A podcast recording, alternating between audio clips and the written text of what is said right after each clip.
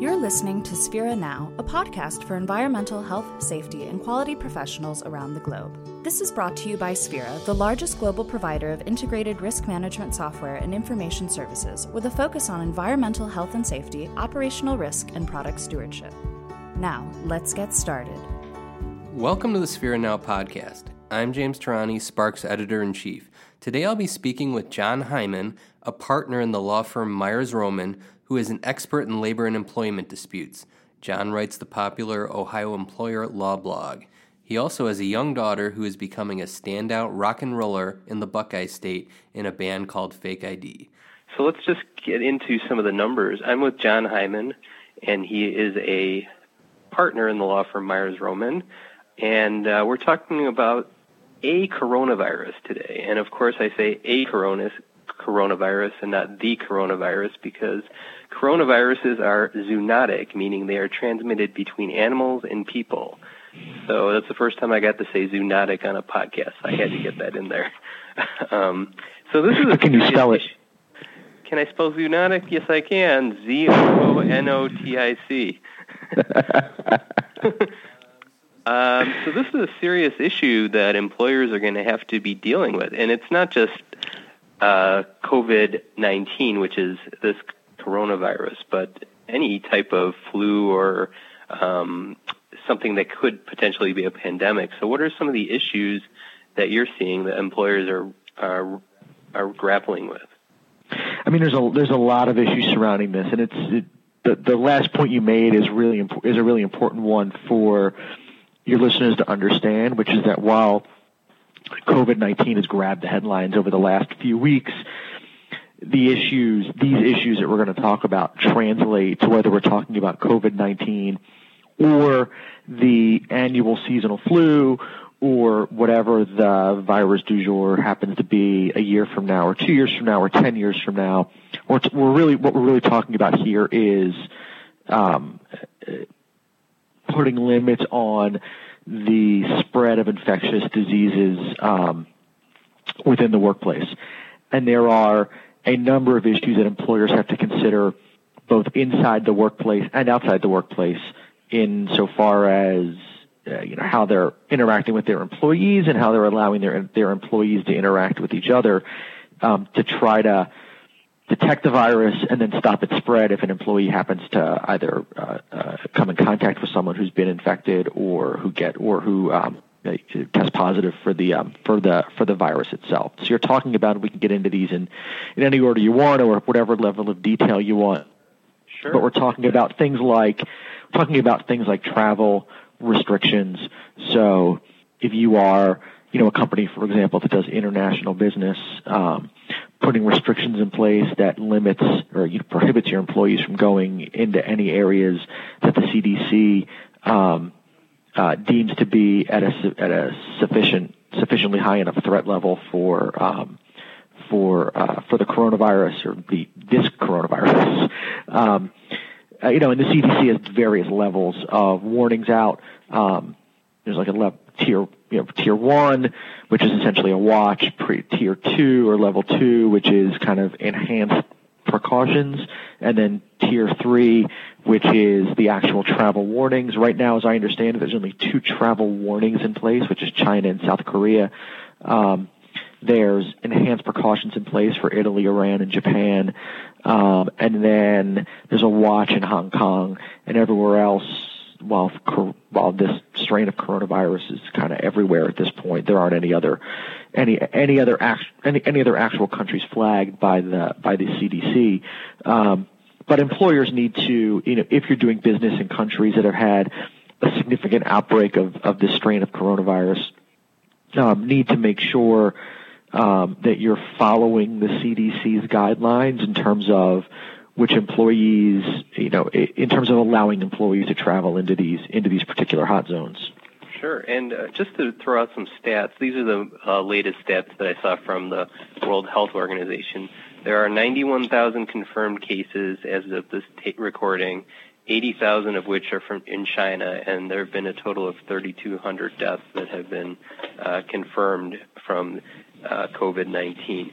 So, but this really gets into some interesting issues for employers. so what if a, uh, an employee is traveling uh, for business and they come back and they're quarantined? What are um, employers' obligations in terms of uh, saying paying an hourly employee while they're quarantined?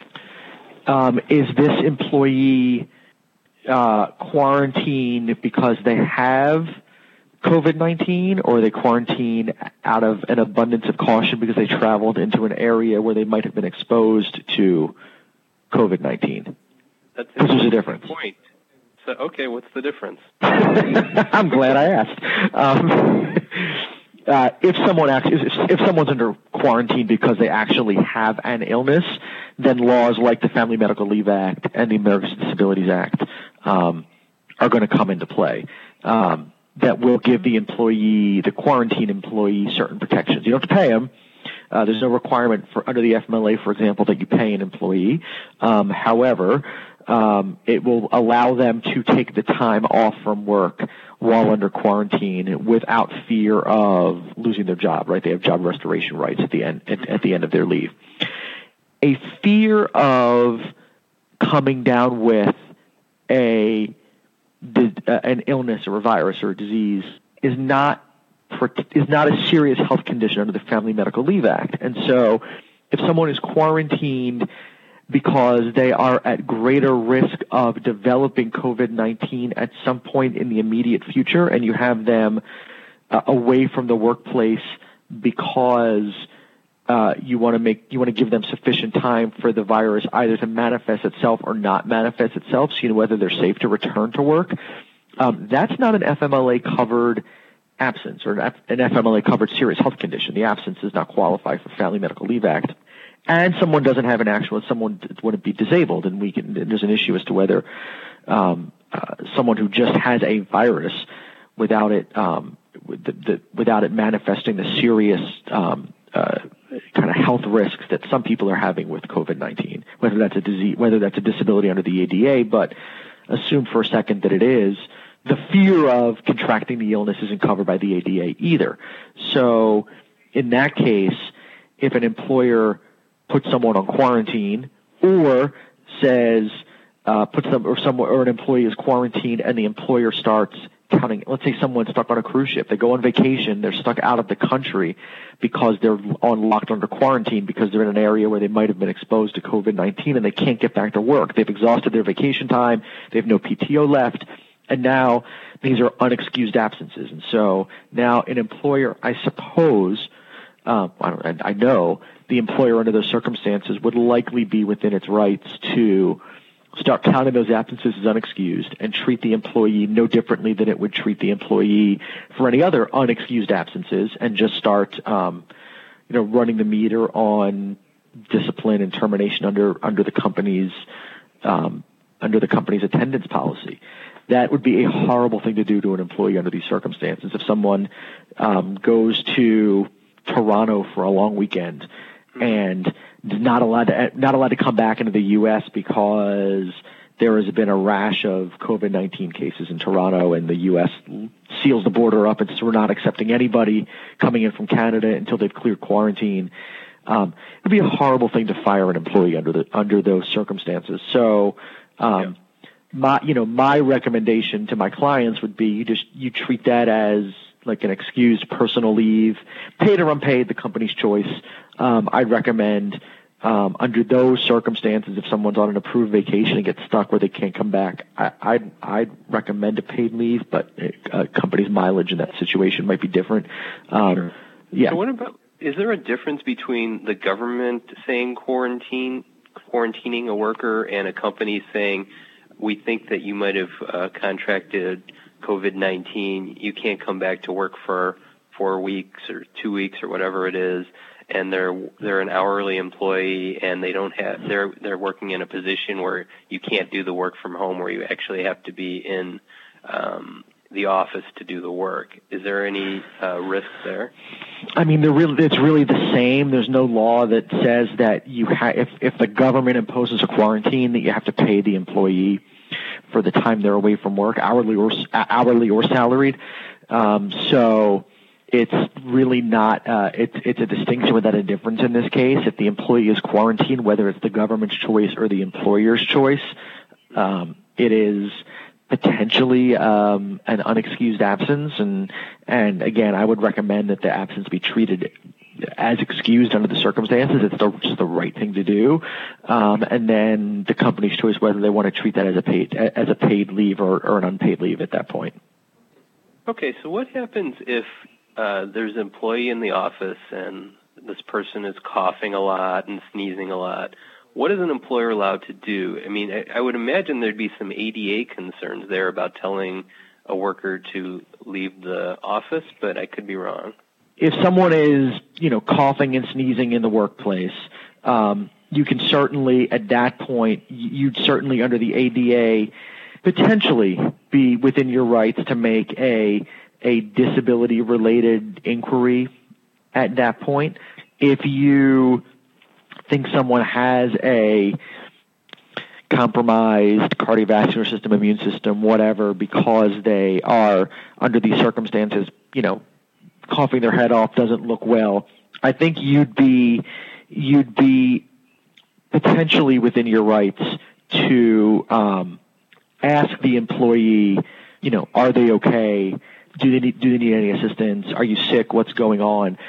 Under the ADA, during employment, you can only make a disability related inquiry, which this potentially would be. Um, if um, if it's job related and consistent with business necessity, I can make a really good argument in this circumstance, given the uh, all the unknowns and uncertainties surrounding COVID nineteen. Um, we don't understand, uh, you know, how it's we don't understand how it's spread, why it's spread.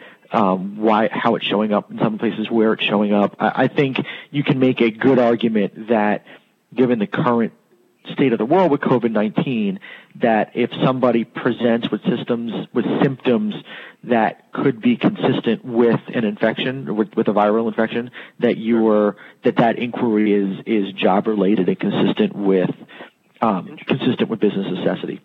So it gets tricky then. So someone then you send someone says no i'm fine. I just you know i just have a tickle in my throat or i haven't been around anybody with covid 19 and so now it's you know so now what do you do?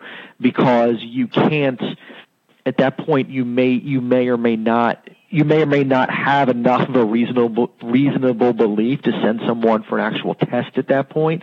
So you're as an employer you're you're you're really on you're really kind of walking a very thin line here in terms of is the medical inquiry permissible? Depending on the information you get back, do you have enough to send someone for an exam? Um, or are we overreacting and fear mongering and really um, engaging in you know engaging in an impermissible medical exam that might cross the line under the ADA? And I'll take it one step further that the ADA also has confidentiality provisions in the statute. And if you know that an employee, you know, has COVID-19, you, you may be limited by the ADA in terms of what you can say to others within the company about the medical issue that's keeping a certain employee out of work. I mean, the statute says you're only allowed to let tell people who have a need to know. You know, anyone I, I could argue that anyone this employee came in contact with potentially has a need to know because they want to know if they've been exposed. But there are, we are in a really, really, really gray area here in terms of what the ADA allows in terms of medical inquiries, medical exams, and then dissemination of information upon a, a positive test or suspected positive test or suspected um, infection. Got it. So let's take a let's kind of turn this around a little bit. We talked about quarantining, but what about an, uh, employee who doesn't want to take a trip because they're afraid of a business trip because they're afraid of t- getting some type of virus. Uh, can it can an employer force the employee to do that? Uh, yeah, they can. Fear of fear of contracting an illness is not covered. Uh, is not a protected disability. Um, so yeah, the, the, the employer would be within its rights to force the employee to take the trip. I know companies all over the country now are of all sizes are taking a really really close look at their at their travel programs right now in terms of where they're sending people and what they're requiring their employees to do. Uh, I know a lot of companies are blocking all non-essential travel and are taking a really hard look at what travel they deem essential and what people they are sending on um, this essential travel and where they're sending them.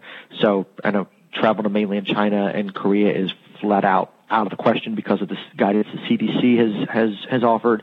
A lot of companies are severely restricting travel to continental Europe um, because of the concentration of COVID-19 in northern Italy and how that's kind of spidering out of there to countries all over all over continental Europe. So it is yes, a company is within its rights.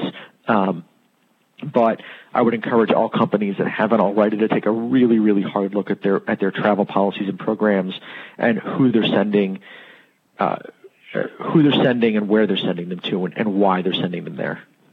But this actually gets to the uh, another issue is we've been talking about ADA, FMLA, FMLA, um, but some of the companies do business and have uh, offices all around the world. So how complicated is this for companies to deal with the local laws? Like if if you have a if you have a workers in Germany or you have workers in Hong Kong and you're a U.S. business, how complicated is all this? Um, very.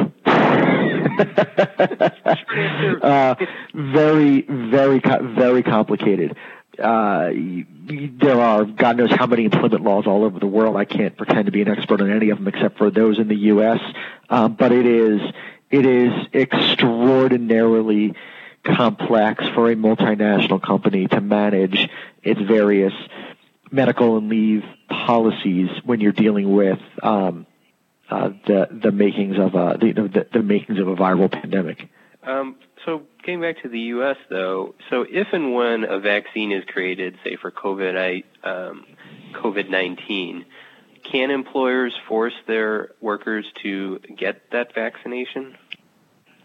Uh, uh, yes, but with a big but, and the the big but would be um, if it, if an employee requests a reasonable accommodation either for a religious uh, observance or for an under or for another for a different underlying medical reason, uh, an an employer uh, may have to grant that accommodation uh, and exempt the employee from the from the vaccine requirement.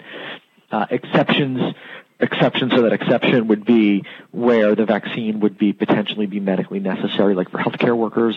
Um, another gray area whether um, a, a, a, healthcare organization uh, for uh, particularly for individuals that are that are patient fronting um, can require a vaccine even in the face of a religious you know a religious observance or an underlying medical issue.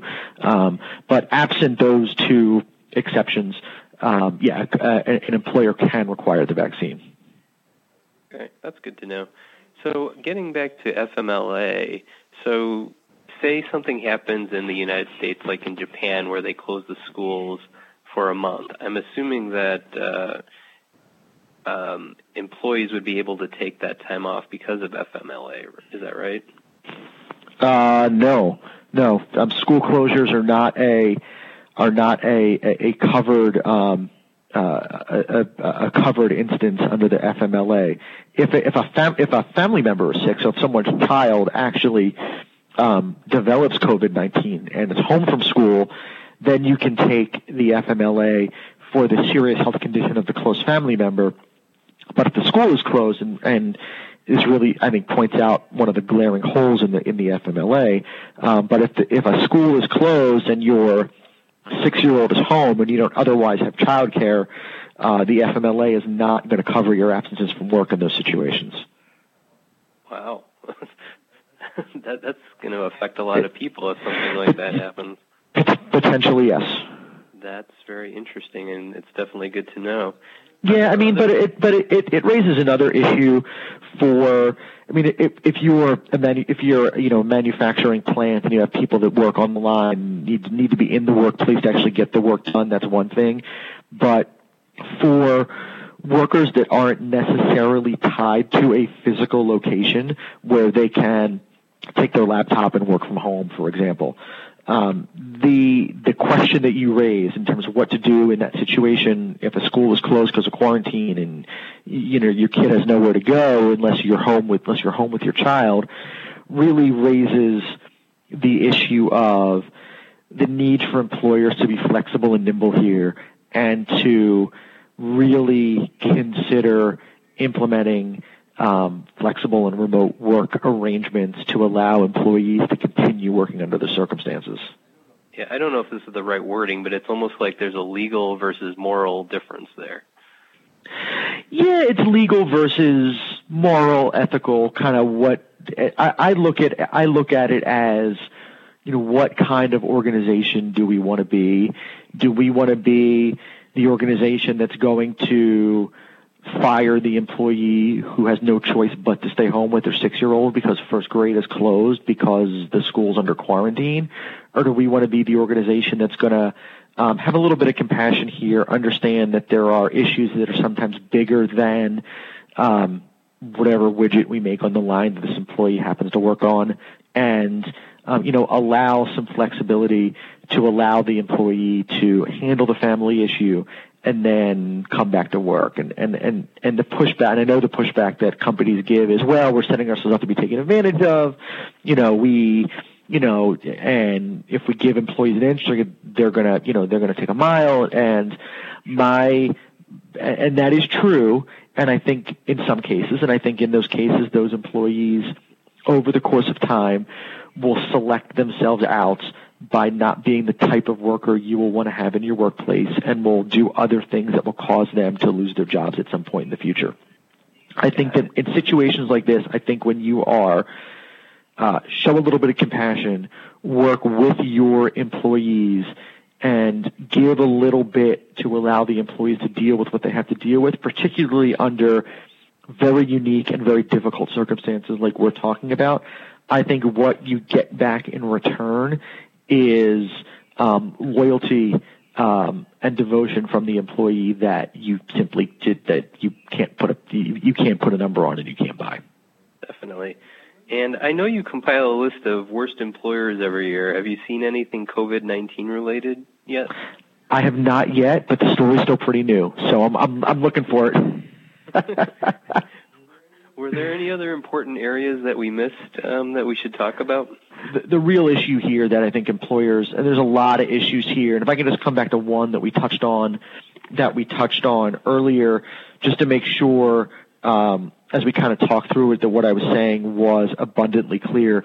You know, if you have if you have the employee if you have the employee who presents in the workplace with a um, you know a cough you know a cough and a fever Mm-hmm. Um, I think in that case, I think the company is within its rights to send the employee home, um, and in, until the employee is not is not um, is no longer symptomatic, um, because we don't know. We're still still unclear how this virus is spreading, and we want to make sure we're protecting everybody. Uh, we're protecting everybody within the workplace. Secondly, and then one other issue that I don't think we talked about is just implementing good hygiene practices in the workplace.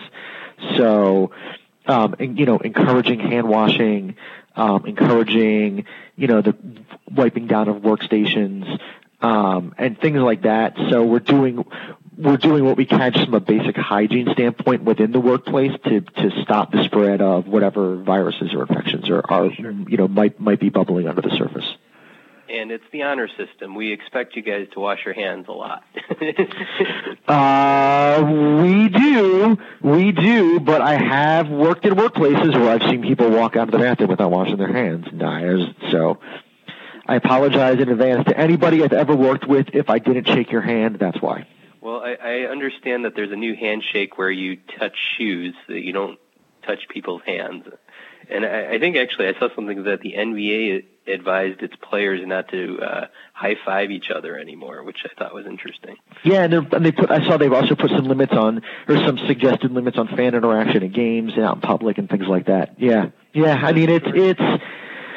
We're, we're really, um, like I said, we're really kind of an uncharted territory here, and and it's up to ev- it's up to every individual and every company to decide what is kind of what information is valid and what information is kind of panic inducing or fear mongering, I would suggest that everybody go to cdc.gov and rely on the information that the CDC is putting out there. It's the most current um, and it's and it's the most valuable for companies in terms of the current um, the information about the virus um, and uh, what best practices people should be considering uh, putting in place to, to deal with this um, in the workplace and elsewhere. Definitely, and we'll we'll be keeping an eye on this virus as it spreads. No pun intended. Um, yeah. Well, thank you so much, John, for talking with me today. It was a pleasure uh, chatting with you again, and I appreciate all of your insights here. My pleasure. Thanks for having me. This concludes this episode of Sphera Now. For more content on topics such as these, we encourage you to visit sphera.com, S P H E R A.com. While there, feel free to click contact and submit feedback on this podcast or suggest topics you'd like to see us cover. Thank you and have a great rest of your day.